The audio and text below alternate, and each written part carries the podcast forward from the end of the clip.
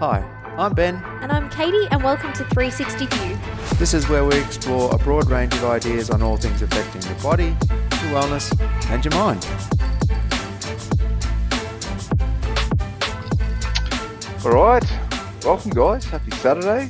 I'm here with uh, Katie and Ben from 360 View and Vivid Movement and Performance uh, out in Emerald there, which is a great setup. And you've built an awesome little studio there for your 360 View podcasts and, and videos, which are awesome. I'd highly recommend to anyone that um, you know has wants to, to listen to you know all things health. All right, we've got a heap of questions here, guys. This has um, been been a popular little exercise. We've got about ten or eleven questions, which is great. So I'll I'll throw the question up, and you guys um, fight over who wants to answer it. If you's or if you've got it sorted for who's answering what. In most cases, it usually ends up being a team exercise. Team effort. Oh, nice teamwork. Great. Okay, so the first question we've got is how many days a week should you do HIIT training? So high intensity interval training. Um, the first thing to go through with your HIIT training is differentiating between normal cardio and then true high intensity interval training. So, with our true HIIT training, it is a very high intensity bout of exercise, and then we follow that up with a very decent amount of rest. So, we want an extended rest period there. Um, what we generally find is that people doing 30 seconds of work, 30 seconds of rest for like 40 minutes or something is not necessarily true high intensity interval training. Um, in terms of how many days a week of true high intensity training, we're looking at about a maximum of two days a week because that's all that your body can realistically recover from for a general day to day exercise or just our general population movement. Because normally we find a lot of high intensity stuff. What happens is people are able to just generally get into a nice, good, moderating level of um, output. So they end up being able to moderate that output for that amount of time. So we want to make sure that in that high intensity interval training, it's actually repeatable and you're able to actually hit the numbers that we should be doing all the time. So we're looking for a good, nice bit of rest and we're looking for that heart rate fluctuation. It's no good just being able to get that heart rate to one set time or amount of output and then just maintaining that for 30 minutes. We're actually making sure we want to see that high and recovery. So being able to come in and out of those zones to make sure that you're able to do that and maintain it. Yeah, any more than two days a week, you generally tend to see body starting to break down. So either you'll find that you're more fatigued throughout the week, or you'll find you get like niggles and injuries and little things in your body that aren't feeling right. Um, we want more of a balanced style of training. So with your low intensity cardio, so like your walking, your swimming, your bike riding, stuff that's going to be softer on your body, as well as your resistance and your strength training, generalized cardio, and then your HIIT training in there as well. So it's better to do a balance of it instead of being so set on one on one component. Yeah, so that echoes what Glenn from Vector Health was talking about this morning. Um, you know, just the importance of that recovery. So it's great, um, you know, to hear you guys sort of echo that, which is good. Yeah. Excellent. And because you also to find that as you move through it, if you're doing so many sessions of it, you'll find that you're okay usually at the beginning of the week. And then if you keep upping the amount of times you do at the end of the week, you'll actually feel more fatigued and you'll find that your output is really bad. So you're really not getting any benefit from the stuff at the end of the week, which where if you're feeling worse, you should actually probably go into some more um, higher resistance or some sort of strength stuff where your body can stay lower and you're just looking for some sort of stresses on those muscles. Yeah, yep. Yeah, cool. All right, next question. What is the best way to build muscle? So, with our muscle, we start off with how your muscle is actually built and what we need to do to build it. Um, your muscle is built because your body is adapting to a stress response that you have put on your body. So our bodies are amazing at adapting. They're meant to make things easier for us and they're meant to adapt so that our life becomes easier. So by us putting some form of stress on our muscle, then it adapts so that the next time that we do those things and as we repetitively do them, it becomes easier and easier. Therefore, by us getting stronger and putting on muscle, it makes our lives easier for us because your body doesn't know how to distinguish between um, structured exercise as opposed to something that you're doing in day to day life. So, then with that, the best way that we can do it is resistance training. So putting some kind of load and intensity on that muscle, so an external load, and we're moving through it. Yeah. So the biggest thing is to make sure that you're able to track this stuff. So being able to go through it and either look for some sort of periodization as far as you're doing increased reps or sets or increased load on the body, rather than just sort of going into the gym and hitting five plates on the leg press machine because you've done that every time for the last three months. You want to make sure that as you go through, you're able to increase it. Make sure you're either increasing the reps or you're increasing the sets as far as what you're doing and the load that's being put on there. So, biggest thing is to make sure that you're tracking it and not just ending up doing this randomized sort of programming where you don't really know where you're going. So, being able to build that is being able to look back and in the past and seeing what you've done, and then know that as you track through that, you're trending into an upward direction, putting some more stress on, giving yourself that recovery, and then being able to make sure that you're getting that overcompensation happening and being able to build in the next one. And then also with that, we know that protein is something that you're really big on, Chris, which is amazing for mm. the challenges to have that constantly reiterated that it's so important. Your muscle can't build without adequate levels of protein and it can't maintain. Same thing with your calorie deficit and surplus. Generally, any form of street, sleep deprivation, excess stress in your life, a calorie deficit that can also um, put some stress on the body positive stress, but still some form of stress, your body doesn't actually want to build muscle very much when it's in that state unless we really, really focus on it. So, in that stress state, muscle is a liability. So, it's an active tissue, meaning that you need so much nutrients in, and supplies, yeah. nutrients and supplies to feed those muscles. So, then if you're not getting um, all of those nutrients and supplies in, your body's not going to build muscle because it's deemed as like dangerous. It can't maintain that. Whereas your fat is an asset to your body because your body can use it when you don't have enough nutrients there, which is then why we're in a deficit, and then your body uses fat and you lose fat, um, as you've explained so many times before. But yeah, that protein intake is so important for people building muscle, and we know we've had even with people scanning so much resistance around it. That I'm just like struggling to get in, or I'm eating one with protein a day. Um, but I want to build muscle, so it's really important yeah, just to echo what you normally talk about with that and make sure that people are. That's right. Like if you can if you can preserve muscle while in a calorie deficit, it's a great result. You know, but you want to preserve it. You don't you don't want to be eating into the muscle. Yeah, that's good. Not at all. All right, next question. Um, we've got what is the best uh, what's the best exercise options for people with polycystic ovary syndrome? Um, so people with the polycystic ovary syndrome, two things are really um, normally across the board with this is insulin resistance is massive and an excess of testosterone are both really, really common um, results of having your PCOS. Um, with it, the best thing that you can do is aiming for 30 minutes of movement every day of the week. So seven days a week, 30, day, uh, 30 minutes of movement. So that movement we really, really want to mix up between a variety of things. So number one again would be a low impact exercise. So you're walking and you're swimming, everything like that is really, really good and can even help with some of the pain that you can have associated with um, the syndrome. Um, and it helps ease that. Really important is your core work, maintaining that, and some body balance work. So, making sure that your muscles are functioning as they should. It improves your posture, it improves your core stability, which is then going to help with the things like lower back pain that again can be associated with it. Then from there, we do want to incorporate strength as well as general conditioning. Um, and if you're feeling up to it and if you build up to it, then eventually that high intensity interval training, just a mix of 30 days of any, uh, 30 minutes of any one of these over seven days. Yeah, yeah. So exercise is huge for improving insulin sensitivity, of which mm-hmm. PCOS, like you said, is an insulin resistant condition. Uh, the the research that's come out in recent times around time restricted eating is actually really important for this. So there's a there was a um, a study that like, demonstrated with fasting. Now, not just fasting for anyone that watched the fasting webinar, it was time restricted eating in daylight hours. So, eating in line with our circadian rhythm. So, none, none of this late night eating. And they, they found that um, those with PCOS, uh, there was a 50 percent of them started to ovulate at um, through this 12 week period with time restricted eating, versus 15 or 20% for the control group. So the, there's some evidence there around fasting as well.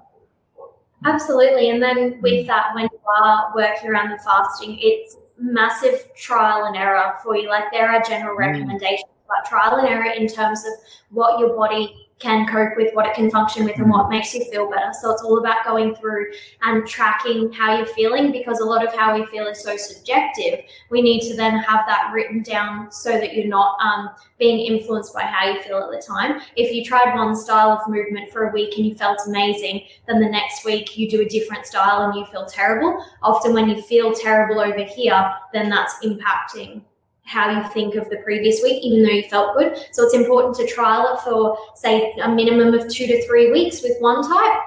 Monitor how you feel, track it down, um, write down how you're feeling, how your energy levels are, how your pain levels are, and all of your symptoms, so that then we can go and when you try something else, we have that data to realize that feeling is a massive thing, but we've written it down so that it is in the moment how that's gone for you. Yeah, So that's up- great. Ends up being a big journaling thing for yourself as you go along. Uh, the thing is to try and make sure that you're able to track up yourself because it's not a cookie cutter thing. It's something that as you go through yourself, you're experiencing through your own body because everyone's not exactly the same. So we want to make sure that you're able to transfer that throughout your life and throughout your day to day and not getting caught up in the whole thing of the whole more is better. Doing more exercise or doing more time or doing things like that it's better is better. So choosing things that are better for you that you're finding are working better for you Mm. rather than doing an increased amount of volume of stuff. Yeah. Yeah, yeah, that's great advice. Yeah, because there is that mentality where they've just got to go and flog themselves, thinking that that's the answer, and it's just not sustainable, is it? Can't do that for the rest of your life. Not at all. Well, you can, but it won't be a long life. yeah, you'll burn out. uh, all right, next question. What's your top tips to stay motivated throughout the challenge? Now, this is a good one because you guys um, have had quite a few people that train with you guys there at Vivid, um, you know, rank up in the top, you know, three, two, three people. So there's, you always um, tend to represent someone out there. So what, what tips have you got to keep people motivated through the challenge? The number one we would have is working out why you're doing the challenge in the first place and then how we can create this change sustainably. We can use the challenge to break habits that you might have that weren't ideal and then how we can maintain those habits post challenge as well. Um, so the reason why you're doing it and the motivation why is huge. We have to realize that motivation is temporary. It's the thing that gets us kick started. Then our reason why our purpose and our determination is the thing that actually continues us through. Because your motivation isn't going to last you for four weeks. Motivation's only going to last when things are easy and when you're excited about it and there's that little spark of like, oh, this is new and I'm seeing a little bit of a change on the scales and that's exciting. What we need to realize is that there's a bigger reason behind what you're doing. And that's different for everyone. And the best thing that you can do is go through a process there as to first you find that first reason as to why you think you're doing it. And then you ask yourself, now, why is that important? Now, why is that important? Now, why is that important? If you do that seven times and you step down seven times as to why is that important, you're going to come to this root answer as to why you're actually doing this and the reason behind it and what you're wanting to achieve. Now, every time something gets tough throughout the challenge and you might be tempted by something or you're feeling a little bit tired, your energy's a little bit lower, you come back to this reason why and all of a sudden that's your new drive like that's your drive to get you through and even though it might be tough you're able to push through that and to get to that next level because it's not just relying on how you're feeling as to be whether you can do it or not that's my biggest thing Um, yes. And the thing is, is, is probably you can actually write this down. So as Katie said, is it's stepping through those systems of finding what's actually going to keep you driven for the whole time and also through our life. Because the biggest thing is as you've done with your information, Chris, and sharing it, is making sure people can take learnings out of this and move forward and go through themselves and know what it is that keeps them driven for the rest of their life to make sustainable changes. So the biggest thing is, is, that, is if you need to write it down, is have it written either if it's a reminder or something you set in your phone that pops up once a week that says the whole reason why you're doing what you're doing. You may not necessarily need it all the time, but sometimes it can just be that little trick that pops up as a reminder that comes into your phone or something that says, hey, I'm doing this so that in 10 years I can still play with my kids or be able to be active and get out and do something. Where my mate tells me let's do a 5k run a 5k fun run next weekend and you don't necessarily need to think about i need to do five five months of training to be able to do 5k running or, or, 5k moving. You want to make sure that you can do that stuff and be able to get out and be active. So so that's a big thing is making sure that you've got something that's post your challenge mm-hmm. is to make sure it's sustainable for you as well. And that's the biggest thing is to keep you motivated and um, and know that you've got a drive to get to the end. Because that flows on to our internal and external motivation as well like our intrinsic and extrinsic as well. So we have that motivation that reason why like when Ben's saying write down and step it out, it's so that you can really, really think about it and discover what this actual reason why is because it's a little bit different when you just say it in your head to when you write it down on paper. And even sharing it with somebody, sharing Absolutely. it with your partner or someone in your family or something saying, hey, because actually when it gets written down and verbalized to someone else is getting someone that's actually keeping you accountable for what you've decided to do. Whereas we're able, when it's end up being internalized, is just to turn around and go, I missed my challenge, or I didn't do as well as I thought, or I just fell off the bandwagon. You can do keep that to yourself, and no one else knows it. Whereas if you actually externalized and given it a, a words, talked to your partner about it, it actually gives someone else that says, "Hey, didn't you do this challenge so that next month we can go on a holiday and we can do skydiving or we could do rock climbing together? Isn't that why you've done this? So whereas you can keep it to yourself, it sort of falls by the wayside and no one really knows why. Yeah, and by keeping it to yourself, we see a lot of people do that. They don't want to tell people that they're doing a challenge or they don't want to say that they're doing this new exercise program because there's this whole fear of failure surrounding it. Whereas the more that you can find your reason why, you can discover that and then you can share that, that then again keeps you motivated, but it also um, makes it part of your world and it makes it part of these people and these people are aware of what you're doing. So now they're not going to press you as much with maybe having that piece of cake or going out for this. Instead it might be more like a let's catch up and go for a walk. Let's do something active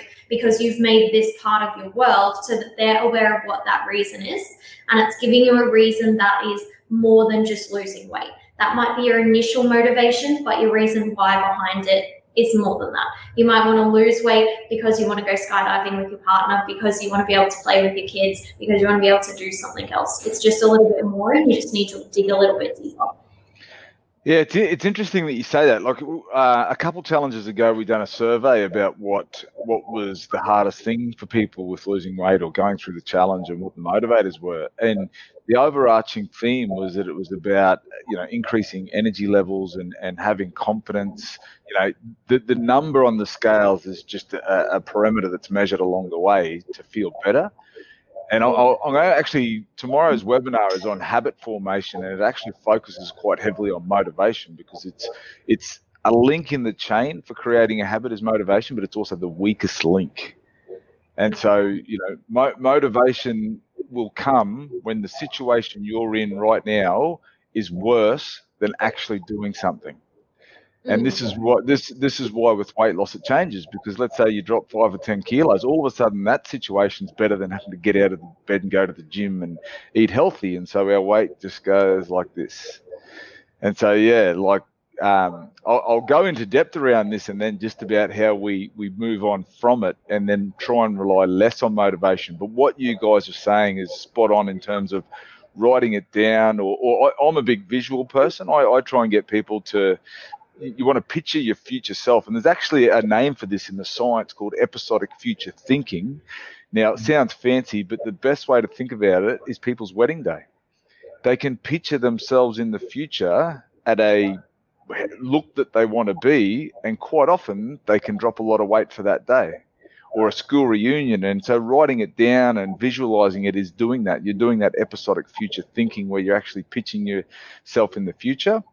And so for a challenge, you've got a four week challenge. You, it's it's really like we, we intentionally keep it short to keep your attention, but it's also an opportunity to prove what you can do in four weeks.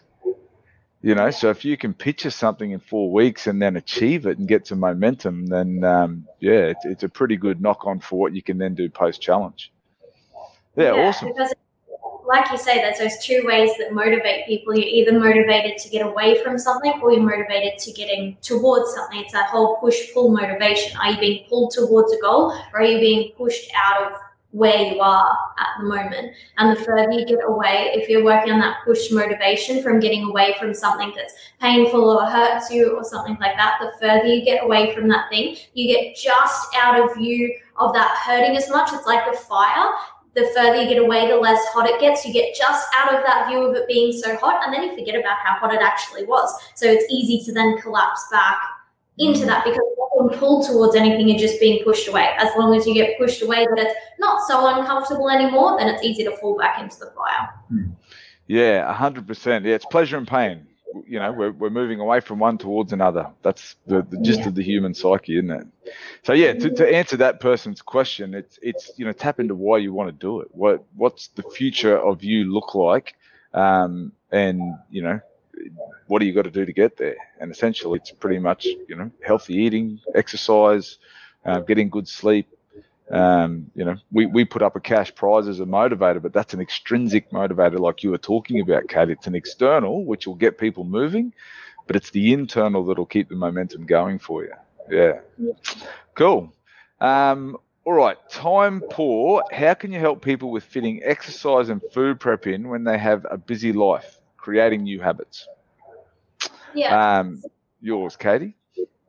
So you've probably heard what we're about to say a hundred thousand times Yeah. before, but we're going to repeat it anyway, and hopefully in a different way that may resonate. Um, so first, everyone has the same amount of hours in the day. It's how you prioritize it. Um, when you're looking at prioritizing exercise and you're saying that you have no time or that you're time poor, I would ask you how many times you've told yourself that you have no time or that you're time poor. Is that a belief that's playing over in your head that then you're reinforcing? Because the more time you, the more times that you tell yourself, "I have no time," "I'm time poor," "I'm too busy for that," "I'm a very busy person," then that's just going to reinstill that so that every time you try and do something in your head, you're going to say, I'm too busy for that. I don't have the time for that. When really what you should say to yourself is that it's not a priority. So instead of saying, I don't have time, say it's not a priority for me because you will have time for everything that you prioritize. To prioritize exercise, food preparation, anything like that when you have a busy life, number one is scheduling it in. Um, so, how do you go about scheduling? Like, what's your schedule? You had a good tip before. My, Yeah. my, so the biggest thing that I find as well is, is with doing this is it's more about giving you a thought about yourself helping others. So in other words, what needs to happen as well is you need to prioritize yourself to be able to then help others. It's no good if after a while you've run yourself down so far that now all the people that are they need you in their life or they need you to do something or you're helping them or you're wanting to help them is it's no good if you're run down so far that you're not able to help them so seeing exercise and food prep and looking after your diet and your sleep habits and stuff like that is looking after yourself in other words being able to give yourself 100% so that you can give others 100% as well is to make sure that you can see that as an external influencer as well as far as helping other people so the biggest thing is if you can't try and trigger this to make it a priority for you, then in a roundabout way, it's got to be a priority to help others as well. How can you make it a value? Like, how can you attach it to a value you already have? So, if you're seeing exercise at the moment as getting the way, getting in the way of you spending time with your kids or spending time on your career or something like that, how can you then tie it to that thing? So, for example, if you exercise, you're generally going to have more energy, you're going to be happy, you're going to be able to run faster and be less injured, and you're going to be able to do more fun things. You then tie that to your family. You're able to have more fun with your family and be more present with them because you have more energy. All of a sudden, you've connected those two values, and it's going to be much easier to do. Hmm. Same thing with your work. You're generally more productive and you're less busy because you're more productive of a daytime when you do that. So by you taking half an hour to an hour time out every day just for some kind of movement, it doesn't have to be structured exercise, but some kind of movement, you're then going to attach that as more productivity for your work. So you value work very much over exercise at the moment. So we just need to attach that exercise or that that health habit Um, onto a value that you already have so that then you can link it to how it's going to improve your life. Because if you think of exercise as a punishment, and you think of it something that's going to hurt you or something that you really don't like, You're not going to. you're not going to do it. Yeah. You're going to book it in, and we're going to say book it in. It's an appointment that you can't cancel. It's a priority in there, and that never gets moved.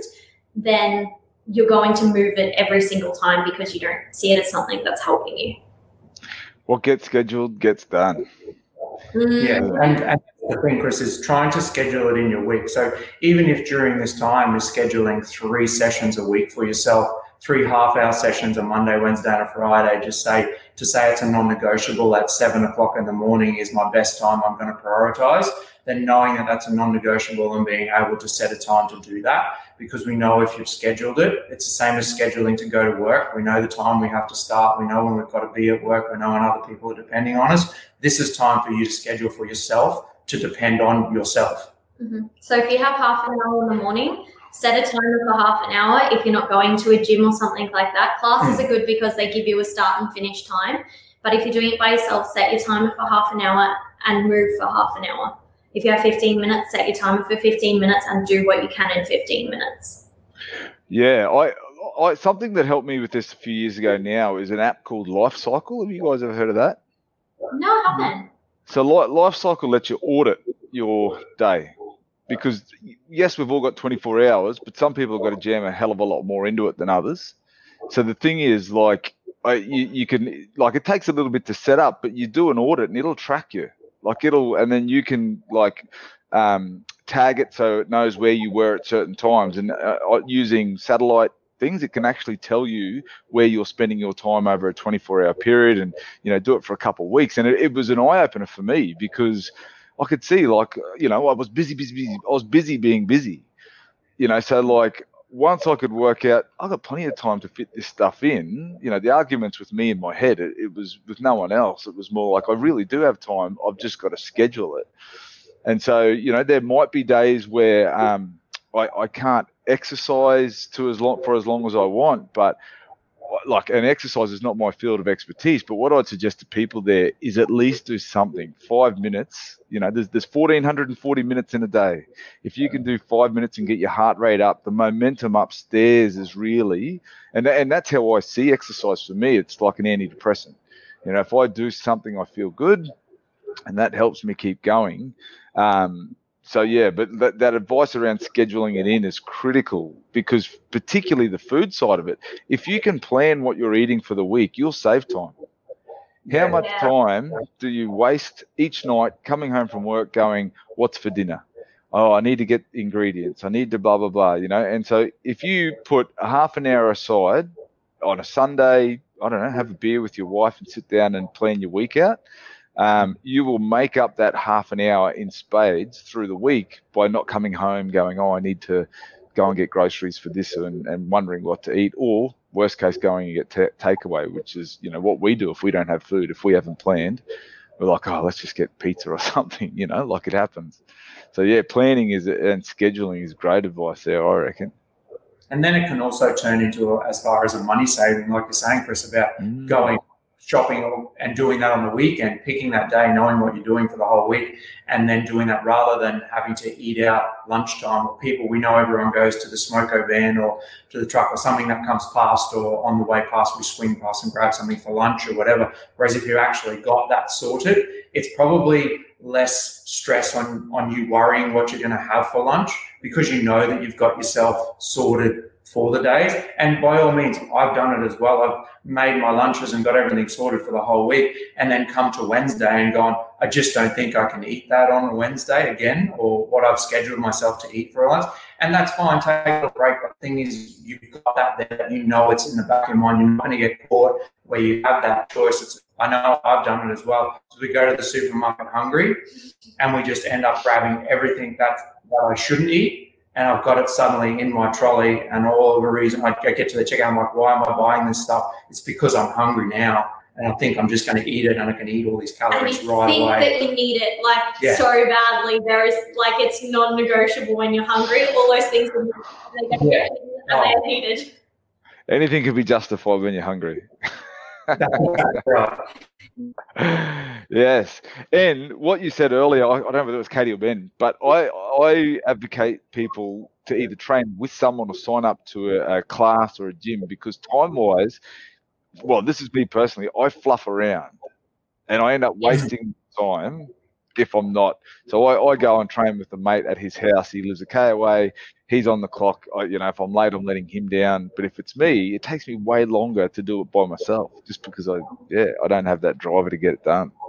Oh, And we you know the same thing. Like Yeah, we do put the it on. same. But also, if we like a lot of the times training by ourselves, we'll generally drag a training session out for an hour to two and a half hours because our time management training ourselves is just not there. Whereas if you do a class an hour, you Yeah. start at six, you finish at seven, and you're done. And we're just procrastinating on exactly what we can decide on to do because we may Yes. not want to do what's happened for the day, but we've Yeah. worked around how we can do what else we can have. And you walk around and you chat for a little bit, and oh, I forgot my water, and then I need to do this, and what about this, and oh, let's chat about that instead of doing it comes from one to four. Hmm. We do the same We thing. do the same thing. Exactly. the same. Ah, that's good to know. That's comforting. It's not just me being lazy. uh, okay, next question: Is exercising the most ben- is exercising most beneficial done in the morning or afternoon, evening before bed? Um, for your exercise, the best time is the time that you can get it done and you can stick to. No good. Yeah, it's no good setting this up as us saying it's way better to do that in the morning. You know, like before, after you get up, or before you get up, like get up and then before you have breakfast, go and do your exercise or whatever. If that's not plannable for you, then it's no good ending up saying that this is the best beneficial time to do it. Because if that's not the time that you can allocate to it, then that's no good, and you're just not going to do it. You'll do it for a week. And then go, that's really bad. I'm so tired by the end of the week. And then that's not a habit that you can create and maintain. So the biggest thing is to try and first decide the time that you're going to be able to allocate as a non-negotiable, like we said before, in your week, and know that that's your schedule, and you know you're going to be able to stick to it because that's the time you have allocated. So the biggest thing is is around your timing and the scheduling that you can end up fitting in. In terms of movement, then, if we were to then dive into now that we've got that side covered of when you can do it is the best time for you, how your body feels. Generally, as people um, start to get a little bit older, um, bodies need a little bit more warming up. We find that some people used to train in the mornings, and they used to train in the mornings because it set them up for a good day. They had plenty of energy and there was no distractions in the morning. They then find that training in the afternoon is better because they've had the entire day to move around, to warm up, and generally in the afternoon it's that bit warmer so that their bodies function that little bit better and everything feels looser. When they go to squat or press, everything's moving better.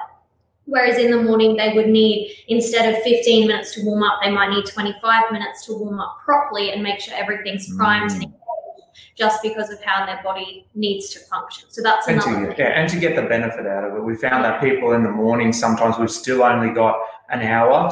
Like you said before, if you've allocated an hour to go for your class, then we know that we end up having to take more time early in the morning to get people warmed up, and they take a lot longer to get going. So sometimes your effort put into your training is actually lower because you know that your plate and everything's sort of not working properly. So you're not necessarily going to hit your percentages or your number or the effort's not going to be there, is because your body's not feeling like it's ready to go. Yeah, then- yeah, right.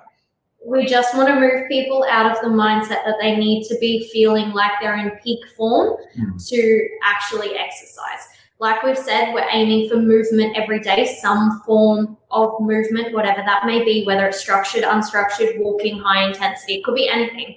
Generally, if you're feeling lower energy, do something that's lower impact on your body. It's a little bit slower and it requires less focus. So, really low skill, really low load, um, just general movement. So, like you're walking, you're swimming, you're bike riding, maybe a gentle jog, um, any kind of recovery, yoga, meditation, something like that. Then we move into when you have a little bit more energy, your body's feeling a bit fresher. You might then go into your high intensity interval training, your weightlifting, your strength work, more of your hypertrophy stuff, um, any skill work that you may need because you do have that higher, um, not just body feeling, but also that mental function so that you can attack that task a little bit better. It's so good to hear that because this is me. Like if I've done a big session, you know, and I'm and I'm sore, and like really I should just go for a walk or a swim or something. But in my head, I'm like, I deserve the whole day off. I'm not doing. I'm too sore. You know, whereas I, I there's no excuse, is there? I, I, still can move. Like it's not like I'm bedridden. I, I can still just go and do something as long as I'm not, you know, overdoing it really. And sometimes too, that Chris is, is if you've done something in the morning on one day, and then your body has rolled up in the next morning when you wake up as being sore, and you are very sore, is potentially that day is time for you to train in the afternoon. So maybe you've trained in the morning on a Monday, and then your body's felt really hit by Tuesday morning, and you know when the alarm goes off and you're going to train early in the morning, you wake up and everything feels sore. That's probably the day for you to change and go to training in the afternoon or the evening, purely because now we've actually increased you another 12 to 14 hours before you're going to train again. So the whole idea now is to be able to give you a little bit more recovery if you're actually feeling beat down. So you're actually going to get, in effect, you're still going to train every day, but potentially now we're actually giving you 24 to 36 hours to, tr- to recover. You know, you're moving your recovery a little So that's going to now give you the whole day to move around, get everything pliable, get everything going. And then maybe that night is as you move, you know that you feel a little bit more human rather than feeling so beat down and fragile that you can't do anything. Yeah, yeah, right. Yeah, that's good. Okay, no excuses anymore. You've talked me out of being lazy. Okay, next question. Best time for exercise when on a fasting plan. So this person's fasting until midday. Yeah. What's your so advice? If you're fasting until midday, um, when you're fasting, we don't want to do. It depends what your fasting window is first. If you're fasting from 6 p.m. at night until midday, or are you fasting from 9 or 10 until midday, those four hours are going to make a massive difference on how you feel. Um, so something that you want to work on is in that period before midday. If you are going to be exercising in that period, we really don't want to get your heart rate over 50 to 70% of its max. Um, we don't want to do that because it should be a little bit lower intensity for you. Your muscles um, can't quite function like they should, and we're not going to get that meal after it. So if you're exercising at 6 a.m. and then you're fasting until 12 p.m., please keep in mind that there's been no proven benefits to fasted exercise. So you're not going to get better results mm. by exercising at 6 a.m. and fasting until 12. If anything, you're going to be risking a little bit of muscle for yourself. So if you were going to exercise in that fasted period, either low intensity, low impact, Otherwise, if you're training at 11 a.m., then you want to be fasted until midday and you want to be eating directly after your training then. Mm-hmm. Do you have anything to add to that? Yeah, so my thoughts as well as it, with this fasting stuff is depending on what sort of training you're actually doing. So, are you going for a strength bias training where you actually need more storage for stuff in your muscles because you know you're trying to build? Or are you actually going for a cardio or something that's going to end up being beneficial with you aerobically and looking for something that's going to be a long term as far as longer exercise sort of window. So my thoughts around best time for exercise when you're doing a fasting plan is I would look at trying to do my training at the end of when I've eaten. So my so my eating window would end up being when I would do my mm. strength training. So around that time, towards the end of that, or directly into at the end of it, would be where I would do my strength stuff. And what I would do with when I was actually looking for something sort of a little bit higher heart rate and probably looking at burning and getting into those 70 to 80% sort of ranges, or 70%, like Katie said, we don't want to get above that too much because actually you're risking muscle loss through that is when you're burning too much and we get our heart rate too high because your body's going to be looking for the easiest fuel it can grab. So it's looking for the easiest stuff it can grab and try and burn with that. So the biggest thing is then is to look at doing it as more a lower intensity, but I'm still looking for getting my cardio stuff or my fat burning stuff in that range before I'm going to eat. So at the end of my fasting window, just before I'm ready to start eating or my strength stuff is at the end of when I've eaten or I'm actually full. And I've been doing that. So I've eaten and I've built up all my um, all my glycogen, all my levels, everything's come back up again. I've been fueling. Is to then do my strength stuff and then move to the other window for your um, your longer stuff. Yeah, great advice there. Like, I think you're 100% with the length of the fasting window being important because muscle breakdown um, like excluding the physical activity side for a sec, what they call gluconeogenesis, whether um, is like uh, what are we talking 14 hours on average is going to be different for certain people and you're speeding that up through mm. exercise so if you're um, doing anything that's particularly high intensity um, and you know engaging the muscle you'd want to keep that pretty close to when you're going to then replace the muscle with protein in the diet um, so yeah I, would agree. But the, the, other thing there as well you know we're all made differently. I, I would recommend regular body scans. You know if you're if you've adopted a certain pattern and it's obvious then through fortnightly or monthly scans that you're stripping too much muscle for you know what your what your goal is um, set out to be then you've got to change something you know because ultimately there's a consequence of what you're doing. And it's yeah. different like with people in both sides yeah. seen them fasting and they um, gain more muscle they're thriving with that because they are getting their requisite amount of calories in that eating window they are getting the right amount mm Seeing people go the other way where they're exercising fasted, but they're also not getting the amount of calories or protein within that small eating window that they have. So then they end up more fatigued, losing more muscle, training less. And that's and that's thing as well, because like you say, Chris, it's not a um, cookie cutter thing. It's it's something that you've got to do trial and error for yourself. So if you know that you can't put your best in and you're feeling really fatigued to hit that training at the end of your fasting, then that's not for you. Like you need to change a few things up, trial and error, give yourself a week of doing it one way, then change over and see how it goes the other way, is trying to do that for yourself. And like you said, scanning and doing things, that's all information that then you can build a bit of a case study for yourself to know that's what's going to benefit you. Yeah. Yeah. No, I, I agree, mate. Uh, okay. What, I'll bring the question up. What is the importance of rest days and how often should you have them? So when you think about rest days, um, really, really important. Please don't underestimate them. So when we're training, we're actually playing a game of recovery. You only ever exercise to give your body the chance to recover because it's the recovery from the exercise that you have done that allows your adaptations to happen and allows your body to actually get better, whether that's getting fitter, whether that's getting stronger, more agile, gaining muscle it's that in the recovery period that that happens. So your rest days are also a chance for your body to completely recover itself so that then you're ready to go again.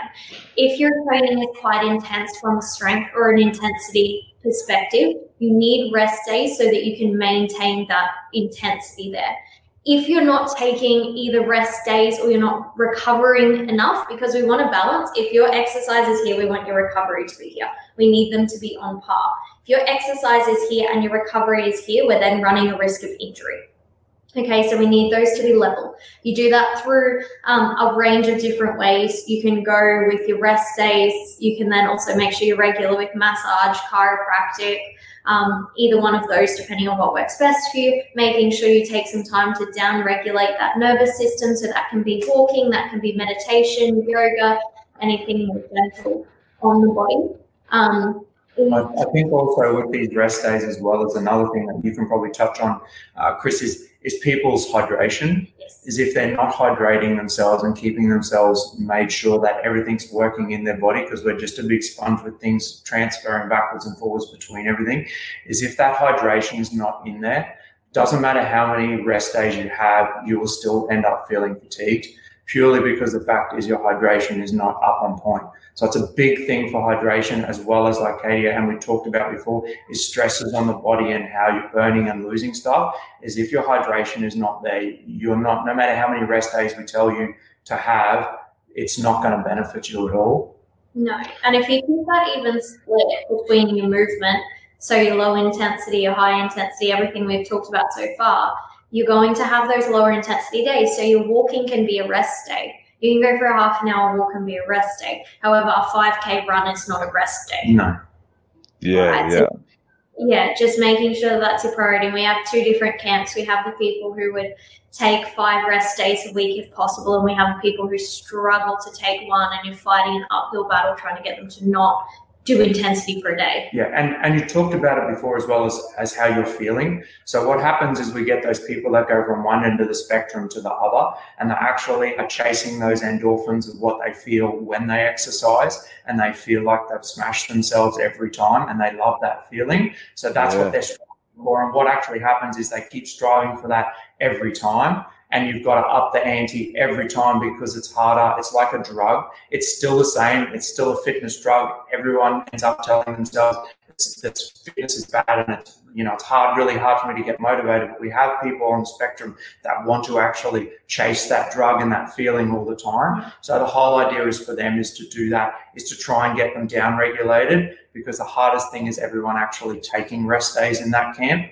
Yeah. It's really hard to try and drive people of how they're doing it to see. And like Katie said, we're looking for that um, super compensation. So if your recovery is not on point with how it comes and bounces back, what actually happens is you keep digressing. So backwards, you're going, regressing. So you're getting going backwards rather than advancing and getting that little bit better every time. Because as we've said, this is a marathon, it's not a sprint.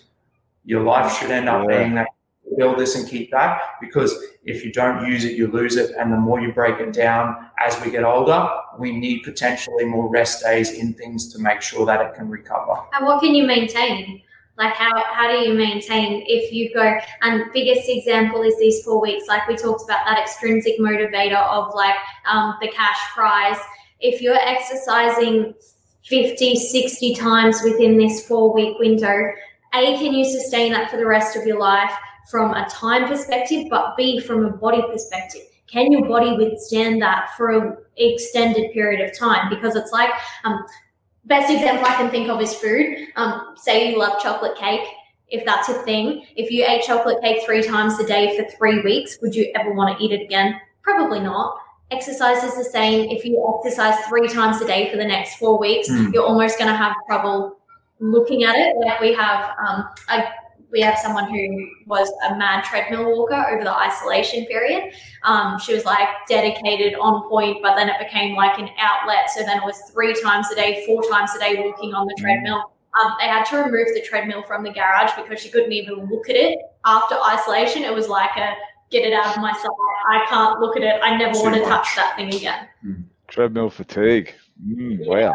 yeah, rest rest days are obviously very important for us. Um, it's something that sometimes we recommend usually at least taking we do a three day on one day off try and do that. So it's like working out for three days in a row and then at least having 24 40 you know 24 hours off after that so it's a lower intensity, lower impact, like Katie said, a walk or something to do that. So three days, have a rest day, see how that's going. But obviously, this is also to on your volume. So if you're someone that's not exercised before this challenge and not done something that's at that level, you're going to potentially need a few more rest days than someone that may have been doing exercise twice a week. Mm as you move through it. So it's also something that you have to play with. And as you increase your volume, that's where you can start seeing and playing that game by yourself is do I need potentially a less rest day? So I don't need two rest days this week, I need one. Because I've handled the volume, my body's adapting, I'm going okay, I'm not feeling sore. Um, and the whole idea is everyone looks for that post exercise soreness the day after as far as that what they put in as how much effort they put in the day before. Um, but that shouldn't be the whole idea is that we're not chasing that.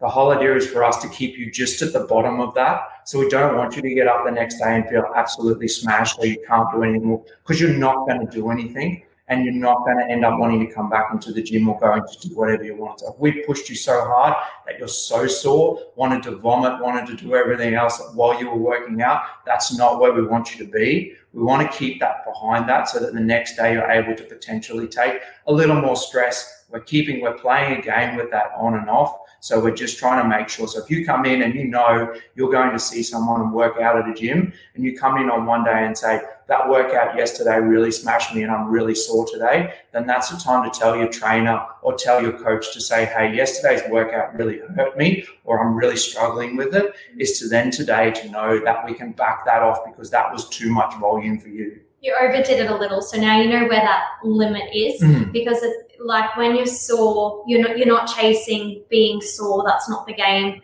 in any way um, you want to, like Ben said, just hover a little bit below. Little bit so that's the game we want to play. And if you're not communicating that with the person that's training either with you or training you, or you're doing it, then it's really hard to try and play that because you're going to end up taking more rest days, more time off because you're sore. And if we're out of the game, we're not improving. We're Because sitting on the sideline. yeah, there's this whole mental thing of I need to be sore to progress. Like Sore, I'm getting better. That soreness doesn't mean you're getting better. It No. means that you've taken a step too far, you've broken it down a step too far, and you're probably going to take a step back as like a your body's punishing you for pushing it that far. We don't want to push it that far. If you're sore, it's like, whoop, we've reached that height. That's really good data for us. Go, okay, we're not going to do that next time. We're going to step it back. And then next time we step up, you should be okay. So that, that must be a really hard thing for you guys to overcome because I mean that's what's drilled into us, isn't it? No pain, no gain. You gotta you gotta just belt yourself, belt yourself, belt yourself. And the thing is, is also as well, Chris, is we see things in our life as stresses as like a glass of like a couple of glasses of water. So we've got like our emotional, our physical, and our mental. And what actually happens with that is you've ended up if one glass ends up too full, then obviously it's going to overflow. So if you've got nowhere for the water or anything to flow through or go into the next one, you're already full. So we can't end up taking you and putting more stress on you physically if emotionally and mentally you're struggling in your life. So if you're struggling with that stuff, and that's really, you know, like with sleep um, and your nutrition and stuff like that, if that's too much for you and we go and put more stress on you throughout physical, that's when we have a heightened chance of injury. So we end up finding people waking up and, and we always, everyone's a laugh, and I know we laugh at it at work sometimes, is once you get over 40, if you roll over in bed and get out, wake up in the morning, you think you may have breathed wrong and suddenly you've got a sore hip or something, you know, it's being sore for the no apparent reason. I don't know why it was. And sometimes when all those cups are full and we end up keep trying to put more water, you know, pour more on stress onto it, it ends up being too much. And the smallest injury as the straw that broke the camel's back, bending down to pick up the kid's Lego off the ground or something, next thing our back goes, it's suddenly because I've got so much going on and you can usually track it back that you've had so much stress at a particular time doing something and had your mind on other things and suddenly you've had something happen. So it's a chance for you to take a step back and see where you're at. Mate, it happened to me before I was 40. yeah, you've just described the last couple of years for me. Uh, I only turned 40 this year, so Definitely not turning 40 that did it though. It was what you did in leading up to being 40 that did it. Did you look after your body before that? Or did you trash your body and start looking after it at 38 and go, why aren't you doing this for me? exactly. Yep. Yes, no, I didn't look after it. I needed to talk to you guys years ago. Um, all right. How long should you do a HIIT training session for? So the biggest thing with these is, and you probably know as well, is how long your nervous system can actually sustain this stuff for. So when you're stressing your body in that um, high intensity interval training, we're looking. It starts to shut down around that 45 minutes to an hour. That's that's a fair bit of time for our nervous system to be heightened and be actually looking at that contraction and and um, and how our body's brain is connecting and making sure all those coordination things are happening. So I want to make sure that we're trying to keep those under those 60 minutes. So that 45 to 60 is, is as long as we really want to be pushing this for. We see people in the gym for 60, you know, two hours sometimes, like Katie and I talked about before sometimes, but you can actually probably break that down to time as far as how much is productive and how much is just us wasting time. Um, the biggest thing is with this, as we talked about HIIT, uh, training before, is you're looking for repeatability and that high heart rate, then that recovery. So actually getting short spurts of high um, output to longer spurts of rest to make sure that you're getting that fluctuations through that heart rate to be able to bring it back down. A biggest thing sometimes is if you were to hop on a um, uh, an assault bike or an air bike, if everyone knows what they are, is to jump on that and do an all-out 30-second sprint and probably really feel like you're going to die. Um, a big thing is to think about there is if you can't you can't do your next 30 second sprint to make the highest output for you until your heart rate comes down to around 100 or below 100 beats a minute. If you were to work that and make sure that you are able to see that fluctuation happening, um, that's a good uh, a good tracking. But the thing is, is you're not going to be able to maintain that for 30 minutes. You're going to struggle to do that. So the whole idea with this is high intensity interval training is supposed to be kept short as well. Short spurts of exercise to make sure it's repeatable in that 45 or 60 minutes, swapping between different things. By all means, that's the whole idea of it is to stress different stuff, but it shouldn't be longer than 45 to an hour. That's why you'll see all that stuff is like 45 minutes, F45, all the other stuff that we end up seeing. The model has been based around their data of showing how much time people can stay engaged and how much time people are actually getting benefit from and where you're playing uh, this extra time is actually of no benefit to see any results. Yeah, and so for that, high intensity can be anywhere from that 4 to 45 minutes um, so the again the amount of time that you can sustain that high intensity for. So you could do a four minute workout as fast as you can, as many reps as you can, four minutes, and that four minutes is going to make you feel exactly how a 60 minute longer workout would make you feel. So we're chasing intensity there. So whether you're doing intervals, um, high intensity interval training, whether you're doing those short bursts, you need to be able to fully recover and you need to be able to hit that higher level of intensity. As soon as you can't hit that higher level of intensity, if you have the choice, cut it. You're not aiming to get to 60 minutes. It's not going to help you because if you're trying to work at that super high intensity while you're under fatigue and it's not going to happen for you, then you're running the risk of injuring yourself as well. So you only want it to be while you can maintain form, you can maintain positioning, and your nervous system can cope with it and it can function. Because otherwise, what we're looking for is that we're looking for that short sprints of exercise or output. Because what happens is we're doing it for a long period of time, people stay in that and you're never doing it. We get very good at staying moderate and mediocre. So uh, we get very good at being able to sustain mm-hmm. as aerobically as far as what we're able to just because we know we've got 60 minutes or so on from it, is not to put as much effort in for that time on to maximize that time when I recover because I'm not going in that high threshold. So the whole idea is the systems and what you're looking for to work is that we're not looking for a moderate and just everyone to keep a long sustained 60 minute run.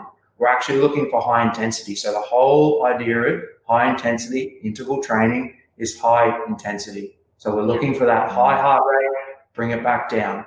Interval, time on, time off. And it's uncomfortable. It's like, pain as it's well. It's pain, yeah. Interval, like actual interval training is hard. correctly. Yeah, you're meant to go as fast as you can, as hard as you can in an interval. It's not going to be a very comfortable time for you, and you're going to feel like you need that rest. Yep. If you do it and you're running moderate intensity, you're not going to feel like you need rest. If you ever feel like, oh, this rest is probably a little bit long, like I could have gone two minutes ago, you didn't go intense enough like that. Yeah. You didn't Yeah, hit right.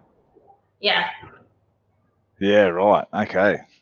Yeah, I, did, I didn't know that about the 40, 40, 45 minutes. I um that makes sense now. Like because they all seem to be yeah around that, don't they? That length. Um, all right. This one here isn't so much an exercise question, but uh, how do you not be tempted when dining out at a friend's house? Um, this one I think is very, very similar to one we answered at the start with your motivation. Um, if we go into the reason why first, if you have your solid reason why and your purpose behind what you're doing, um, that is very helpful for you. In terms of kilojoules, um, so you've got people tracking on Easy Diet Diary, hey Chris, for the most part. Well, we suggest it. Yeah, yeah. Yeah. So with that there, if you have say six thousand kilojoules that you can have in a day, then what you might do is still make sure that you're eating throughout the day. You just prioritize that you're probably going to have a few more kilojoules that night than maybe you would if you were eating at home. So you just allocate those kilojoules to that night and then you use the remainder throughout your day. Um, if you're not tracking, that's okay too have a small meal before you go. So something small with a balance of your protein, your carbs, and your fat before you go. And we find that this helps people curb um, those cravings a lot when they are dining out or at a friend's house, and they can make the best choice possible there because they're not starving. If you think you're going to eat more at night, so you starve yourself all throughout the day, and you're like, I'm just not going to eat because I'm going out tonight, you're going to end up overindulging, and you might eat your five or six thousand kilojoules in that meal. Like, Mm. you'll eat that a lot between food and drink. You're going to consume that all at one time. So make sure you're consistently eating, like you talk about with your volume of food and the weight in your stomach. Make sure you have that whole volume of food throughout the day. And again, volume before you go. And that way you're not going to be like you're starving and you need to eat anything that's right in front of you. Yeah, that's great advice because you see that all the time. People are like, "Oh, I'm just not going to eat today," and then the mm. problem is the food that is typically on offer is so energy dense that you don't need to eat much of it before it blows your numbers up. And yeah. because you're starving, you you're destined to overeat. I mm. I mean, I would answer this question with a couple points. Like one, how often are you doing this? Because if this is one meal a week and the rest of your week's pretty good, yes, be as good as you can, but you know, also don't lose sleep. Like, you know, okay, let, us say you're aiming for 5,000 kilojoules and you maintain at eight, then there's a, there's a 3,000 kilojoule deficit there most days, right? So if you do that for six days a week, there's 18,000 kilojoules you're in deficit. And then let's say you go to your friends and you eat 11,000, you're over by three, but the rest of the week is catered to it well and truly, you know? So it's, it's kind of, yes, do as well as you can. Don't overindulge excessively.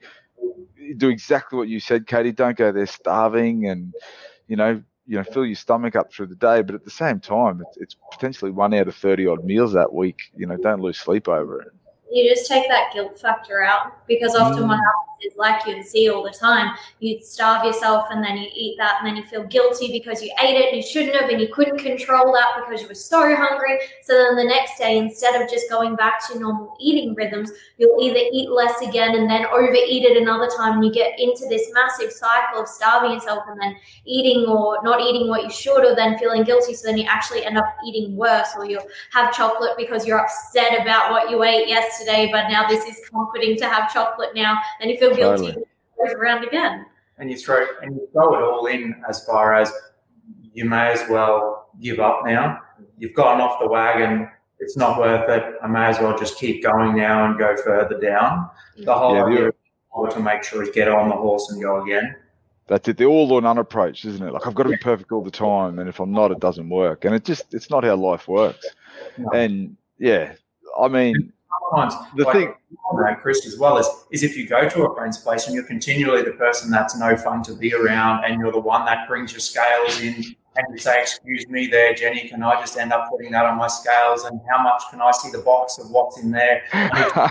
protein, carbs, and fats are in this. Suddenly, you're not going out, so you don't need to worry about going to a friend's house. You're not invited. That's right. I'm not going to a friend's because they're like, oh, did you see that Chris? He brought his scales to measure and weigh everything and know what we have. And that cob loaf, he never touched it because we had to tell him what was in it. It's the whole idea is that you suddenly you've got to live.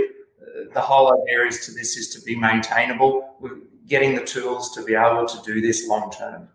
I, I got two things I try and get people to follow. It's eat as much color at every meal as you can because at least then you've got a huge volume there and the kilojoules are going to be lower. So if you at least fill up on that food, the chances of the kilojoules being um, lower is, is much better. And the mm. other thing is eat whatever the hell you want. Just don't eat it at home. Don't eat it at work because they're where the majority of your meals are coming from. So unless you're eating all the time at your friend's place, okay, then be aware of that. But most of your meals are going to come from home or work if you're going out to your friends once a week, just enjoy it. Yeah, don't be a food Nazi like Chris.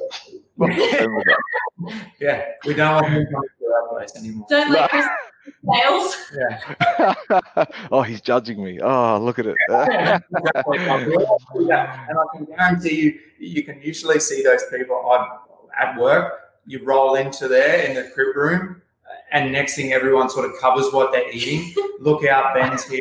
Look out, someone. They're going to judge what I'm eating. I don't want to be that person all the time. The whole idea is the thing is, is, is sometimes with that it can actually be a benefit because you've now triggered to people that you're around so the whole idea is actually triggered to them to think about what they're eating because yeah. you wouldn't feel like I wouldn't totally feel bad if Chris rolled in and here I had this massive stuff with a good portion of rice and a little bit of chicken and, and I'd be like, hey Chris, look what I'm eating. This is great. Yeah, I've got a plate full of party pies, a bit of chocolate slice, and some jelly beans. Suddenly I've covered what Chris can see it. I'm not seeing what I'm eating anymore. So it, it, the thing is, is it's in the back of my mind. I know I'm doing something wrong, but I don't know what it is. And if I see Chris, he'll judge me on it. So, The amount of times you see like walking in the shopping center yeah. and people will be like, "Oh my god, don't look at my trolley." It's like we're not judging you for what's in your trolley, but then we would ask you if this you is going to be feel like your if this is your day-to-day food at home and you're going to feel guilty about someone seeing it should it be something that's in there for you? And that's something that you have to evaluate. Like if you've got a party on this weekend and you've bought some chips and some soft drink and whatnot that's fine. Like there's no judgment there at all. But if it's your weekly shop that you don't want anyone to see what's in your trolley should you be putting those things in your trolley I, I, you took the word out of my mouth, Kate. Like being a dietitian, going to the supermarket is a nightmare because you run into clients and you know they're hiding their trolley and they're looking in yours. And uh, but it, it's true, weight's lost at the supermarket. The battle's lost. If you haven't won at the supermarket, you're definitely going to lose at home. You know, like yeah. Okay, last question. And um, this one is for you, Katie. It says, "Hi, Katie. The cravings I get, I get when it's my monthly time of need. Are they just part of my bad habits, trying to have less of them, or is it real? Cheers." This one is obviously very individual. Lots of ladies experience different things around the time of the month, and lots of are different. Um, one thing that we find is extremely common is that people train themselves to eat bad foods as comfort foods, and then that automatically comes around that time of the month. As soon as you, so in the days prior, you might get a little bit hungry. Um, you can get over that hunger by maybe having an extra piece of fruit in the day, maybe having a protein shake, even if you need to go to the extent as to having four meals in the day instead of three, then that is going to help you there because all of a sudden it's better quality food and it's going to be higher volume food for you. And that's automatically going to curb that appetite for the sweet stuff that you think that you need. If you've made the habit for think about how many years this might have gone on where every month you feel like oh i'm in a little bit of pain or i've got some cramps or i'm lower energy or something like that and you train yourself that as soon as that triggers you feel like you need something sweet um, and something whatever that may be for you that craving and then you give in to that every single month you're training yourself as this is the time of the month when i eat this this is normal for me to eat this when it may not make you feel the way you should. So, the biggest thing that we would say here is track again, write down how you feel. If one month I would like you to trial having an extra meal or having an extra snack when you do feel more hungry, or if you're having something, if you're having sweet cravings, have a piece of fruit um, and some protein with that there. So just a little bit extra calories, and that's not going to do you any harm, as opposed to eating a block of chocolate, which will be far more calories and will do much extra harm. We find people try and restrict what they're eating because I'm feeling more hungry, but oh, I shouldn't eat that because it's gonna like wreck all of my diet plans. When realistically, if you just had an extra meal, then you would curb that block of chocolate the day later. Um, super obviously, if you train yourself as well throughout the rest of the month, throughout the rest of the month, if you're eating sugary foods, you're going to crave them more than when you're in pain or when you have lower energy. So if every time you have low energy, you find that you turn to either chocolate or ice cream or cake or something sweet, or you go um, you go to get a coffee and you get something out of the cabinet there as well, then all of a sudden, as soon as you're compromised in any way, at that time of the month, that's going to be the thing that you turn to. If you don't have it at any other time, or you only reserve it for sometimes, and you don't restrict yourself, then we find that, that those cravings aren't necessarily there as much. Yeah, I, I, whatever you said, that's great. I'm not going to offer advice on this field. I'm at risk of.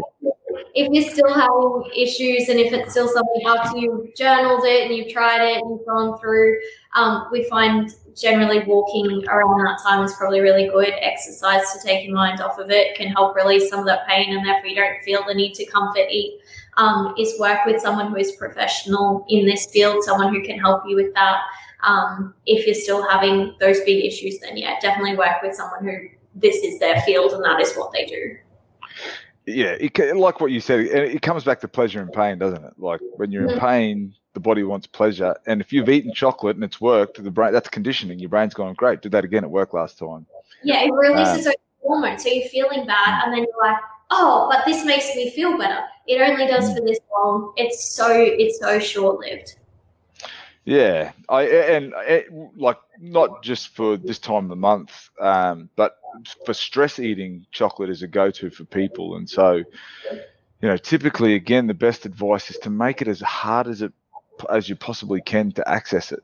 You know, like it's it's like if you've got to get in the car and go to the shop to actually get some chocolate to eat it because you feel that shitty, then okay, you probably deserve it you know, you're probably not going to talk yourself out of it. But the thing is, if it's in your fridge, you've only got to feel this shitty.